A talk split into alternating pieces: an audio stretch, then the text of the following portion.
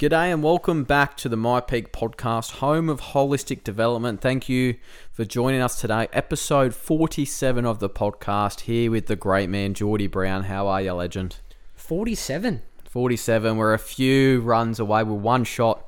We're one bad ball away from bringing up the 50. Who would have thought starting the podcast, what, be 12 months ago, maybe even 18 months ago now, we'd almost beyond 50. That's an investment innings right there.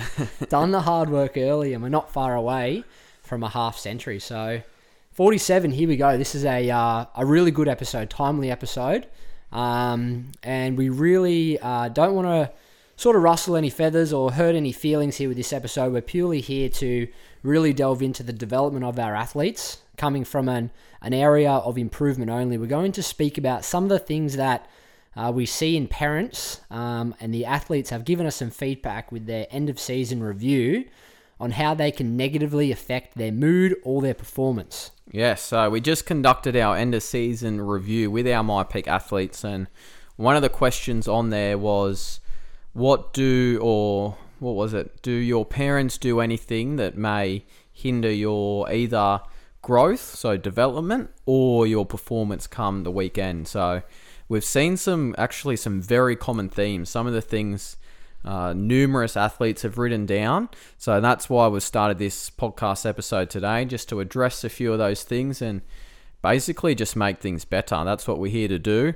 Uh, like Jordy said, we're here from a good place, not a place to push put anyone down, but a opportunity to perhaps create a bit of discussion and a bit of an opportunity to make things better now, which in the future is going to make a big difference for the development or the performance of our myPEAC athletes. Yeah, that's exactly right. And I suppose even as parents, they can think back to when they were more than likely playing sport where, you know, their parents were saying or showing some body language that obviously didn't make them feel the best. And the great thing about this episode is we're not just going to point out some of the things that the athletes are giving us feedback on, but we're going to give some really tangible tips and some things that you can implement to actually counteract those negative environments and actually foster an environment for your athlete to grow and get better and feel like you're there as a supporter and an encourager and not always a critic. Awesome. All right, let's get stuck into it. So, the first thing we're going to talk about was definitely the most common answer from our athletes, and it's around the idea of parents focusing on the negatives when with our athletes. So, this could be from a pre-game, so maybe in the car on the way to the game, or while you're warming up, or while you're padding up, or it could be after the game. So you mightn't have had the best performance, and the words and the discussion in the car on the way home, or even straight away when you're unpadding or when you're walking down a fine leg, even after a bad ball or a bad over, and then also heavily focus on training as well. And often, what happens at training can lead to what happens on the weekend. So we're just going to give you a couple of strategies that we think can make a big difference to turn a place where you're trying to promote growth, but if we're focusing on the don't, it's actually going to hinder it. So we're going to give you a couple of strategies to turn the don'ts into the do's. Great, yeah. Um, and Cam said the first one there, turning the uh, don't language into the do language. And I mean, I can think back to times when I was a kid, and you know, this is just from my personal opinion, that um, even I got into a bad habit of communicating with you know my parents around. I just got to make sure that I don't do that in the game today. We've been working hard all week at training. I just can't do this. Um, and you might have those conversations with your athlete. Remember, you know X Y Z. Um, let's make sure that you're not doing that. We've worked hard to get that out of your game.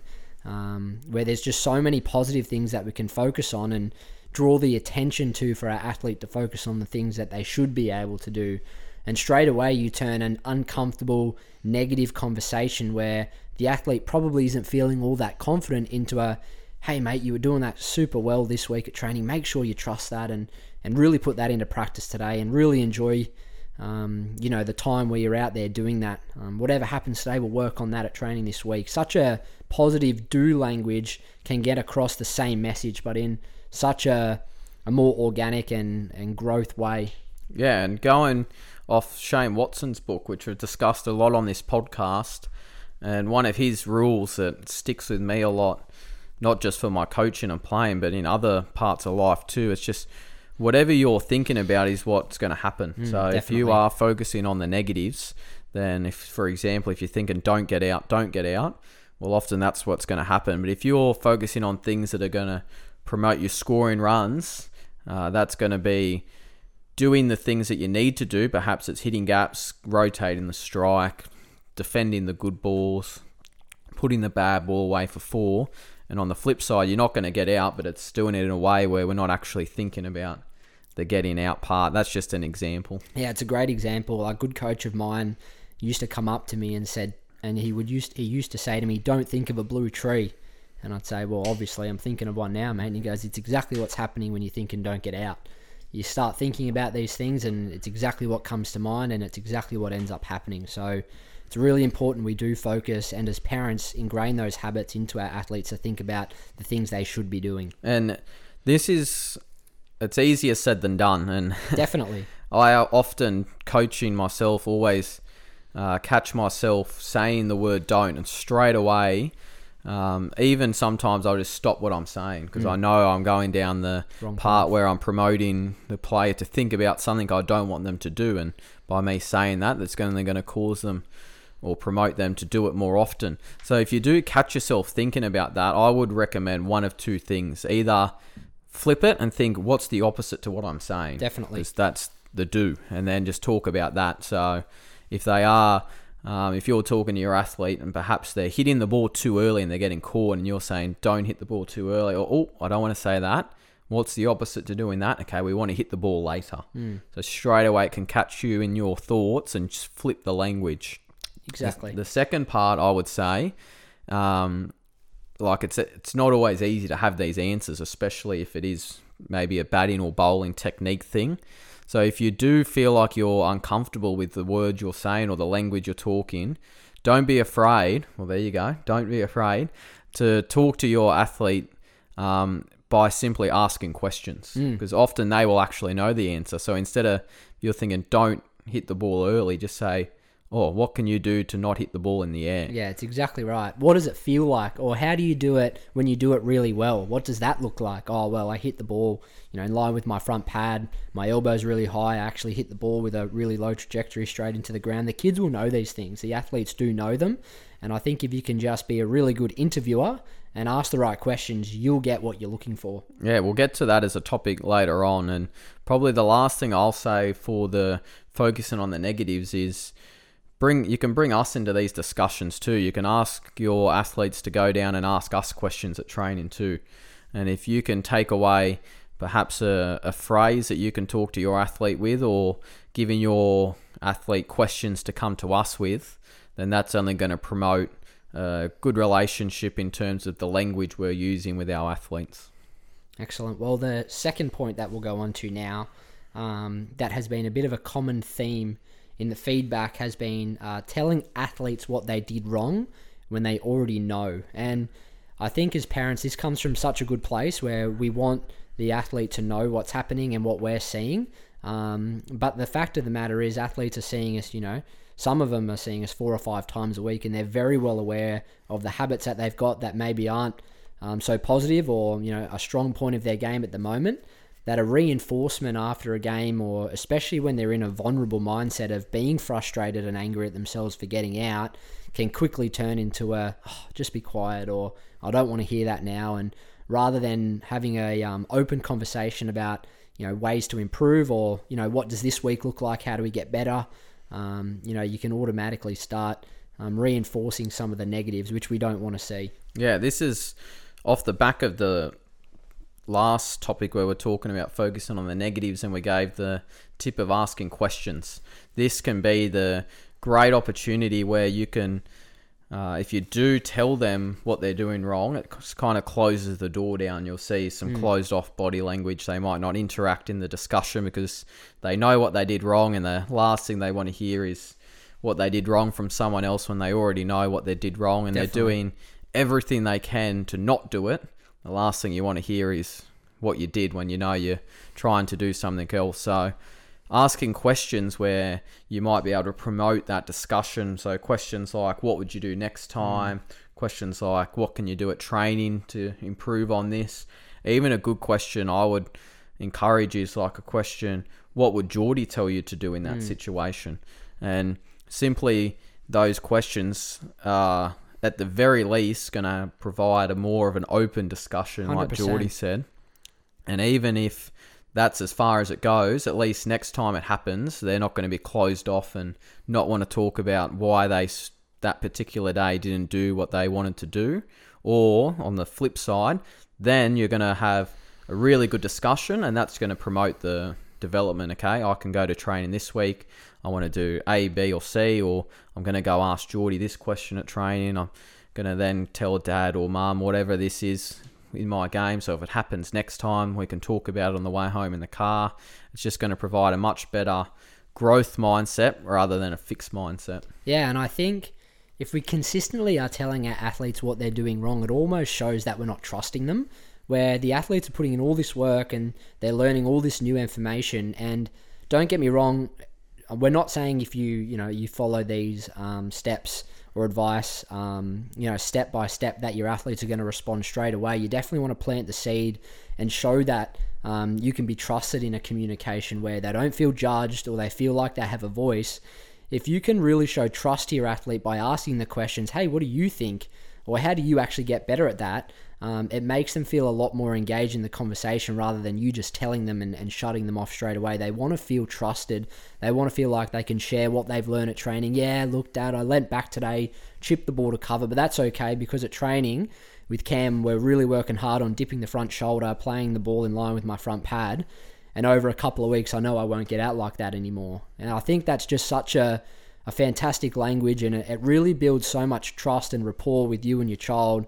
You know, and it, it, allows for this long-term continual growth conversation. I think if you don't trust your athlete, they'll quickly try and shut off communication with hmm. you in terms of results. That's the same for any topic Definitely. in life as well, not just cricket. I reckon if you are struggling to think of questions, just the what, why, and how. Uh, definitely, the- definitely. Probably the three go to. What can you do? Why did that happen? How can you avoid that next time? And just those simple questions, if you are stuck, can, uh, yeah, like we said, promote a more of a growth mindset. Yeah, the next one, or the third point we'll bring up today, is a point that I actually, um, it probably hits a bit close to home for me. I think this happened a lot when I was a child. Was my parents' body language, and I think this can be so underestimated as parents. Sometimes you might be trying to bite your your tongue, and in doing so, you actually show a little bit too much body language by you know, um, not releasing those emotions through um, communication, but instead through body language. And body language is, you know, more so um, important um, in terms of communication than the words we speak. So body language is a huge one, and our our kids particularly pick up on it. Often at training, we'll see um, athletes bowl a ball or hit a ball, and their head turns straight to mum and dad to, to get that validation. And that's something we want to try and move away from to just be able to have a really relaxed environment for our kids where they can, you know, make mistakes freely and learn freely, and it just speeds the learning process up. Yeah, definitely. And remember, like at the nets in particular, let alone during a game, but at the nets in particular, one ball doesn't make a difference in that player's development. No, that's right. What you, what you can say, or even what we as coaches can say, isn't going to make a huge difference in one ball. Have a bit of trust off the back of the last topic again. Have a bit of trust in the player, in the athlete, to identify things perhaps they know straight away. Like we said in the last one, they hit a ball in the air, they know what they did wrong, and stepping in and or even just that body language, like the body language, we talk to our athletes all the time about body language and that body language is just your body telling everyone what you're thinking in your mind. So if you are telling your child or your athlete negative things through your body language, then that's going to have a, a effect on their mood and their uh, energy and their their ability to focus as well. Totally. they're going to take their focus away from what they're present. doing, yeah, and focus on what might they might need to avoid or what they have done in the past. So, yeah, if you do find yourself in that situation, what are well, Brownie, you actually were talking about this a couple of weeks ago. What are a couple of strategies parents can use? Yes, and this is a good one because sometimes And I know this well with just relationships I've had with whether it be family members or coaches that sometimes people are just very emotional and that's okay that's a part of your makeup that's a part of your personality but what strategies do you have if, if you aren't maybe a little bit more relaxed and, and trusting because you find it hard um, then you just got to remove yourself from the environment. I don't mean don't watch your child play cricket. I mean what kinds of things can you do to distract you from your reaction? So some of our parents will drop and go which is a good thing. Um, sometimes they just feel it's best to let the athlete go about their own business and, and really put in trust. If you really enjoy watching your child play, not an issue at all. Some parents like to walk laps and pop their head in every now and then. Some parents enjoy just communicating with the other parents around too, just to take their minds off things. The last thing you want to do is plonk yourself behind the cricket net with your arms folded and watch every ball like a hawk. That just doesn't allow for a relaxed environment for everyone, let alone the athlete. So there's definitely a few strategies you can put into place to make sure that you know your natural reactions or your makeup as a, a person doesn't become um, you know more advanced because you're putting yourself in an environment where you can bring out those things. Try and distract yourself with another habit. Yeah, that's good. It's habits a great word because that's what in my opinion, that's what these the body language can become. It Definitely. can become a habit where naturally you just respond to something that your child's doing or not doing, which is a common one. And then, yeah, it just becomes a habit to tell your child in simply could be just the shrug of the shoulders, a kick into the ground, or mm. looking away, or walking closer that can create a lot more tension for your child to limit their either performance or Yeah. their development as a player. I mean, I'm, I'm sure most of our parents would have experienced in the past whenever they perform really well, whether it's in sport or their job or whatever it might be, that they're usually doing it without any fear. And any fear in our athletes just means that they're not actually progressing as quick as they can. And sometimes it's just an eye contact, just a look or just a turn of the head or a shake of the head that, you know, just takes away a bit of the confidence in the athlete. And all of a sudden, their feet aren't moving as well. They're not playing fluently. Um, they're not focusing on the present. They're trying to do this. Maybe they're trying to do something specific technically to the wrong ball because that's what you focused on. So it can just become really complex. And I think, you know, as much as our parents and you know other parents listening to this want their kid to do really well and they care deeply for them, um, it's through these tips that you'll actually be able to get the most growth and keep a really good relationship with your child. Yeah, and a lot of these things take my mind to game day as well, but Definitely. even more so to training because often at training, well, especially at myPEAC training, we're working on one particular thing. And when you're working on one particular thing, other thing, many other things are going to suffer. But because you're focusing on one thing, that thing's going to get better. Then when you go back to focusing on your game as a whole, everything else just comes back to you naturally. So Yeah. your game's improved. And then the next week you might flip it. So you're working on something else. And then everything else as a result suffers. But once you get better at the other thing, everything else comes back up and you're a better player again. So if we're getting in a habit where we're focusing on something else that we're not focusing at a time, then it's going to have the reverse effect. And you're actually going to get worse at the thing you're focusing on because you're getting distracted at other things and you're going to get worse at them because you're not focusing on them. And you're actually going to get worse at everything. Such a domino effect. yeah, yeah. So, and it just happens in split seconds. One look, like I said before, can really influence these things. So it's just important that as a parent, you identify your personality and come up with some tools and some strategies to help make sure you're fostering that really positive and encouraging environment. yeah, awesome. All right, number four, and the last thing we'll speak about that was a very common theme in the feedback from our athletes was our parents playing the role as coach. Yeah, one of the answers we actually had was when I play, I want dad to come and watch and just watch me play instead of coming and telling me what to do and playing the role that my coach plays for my team. so sure. there's some real life examples there where players feel like, or athletes feel like they, uh, when they turn up for game day, that they just want dad to be dad and coach to be coach. And as soon as they start to get the conflict in, in opinion or advice, athletes and players going, well, what do I do? Do I do what mum says? Do I do what dad says? Do I do what coach says? And they're starting to get this mixed set of messages for them as players. Yeah, and I just know from my own experience that, you know, when I was a young athlete coming through, that I had my best games when my parents were there as parents and they were just, you know, supporting, being encouraging, and just enjoying watching cricket rather than, you know, trying to nitpick and improve me on the day.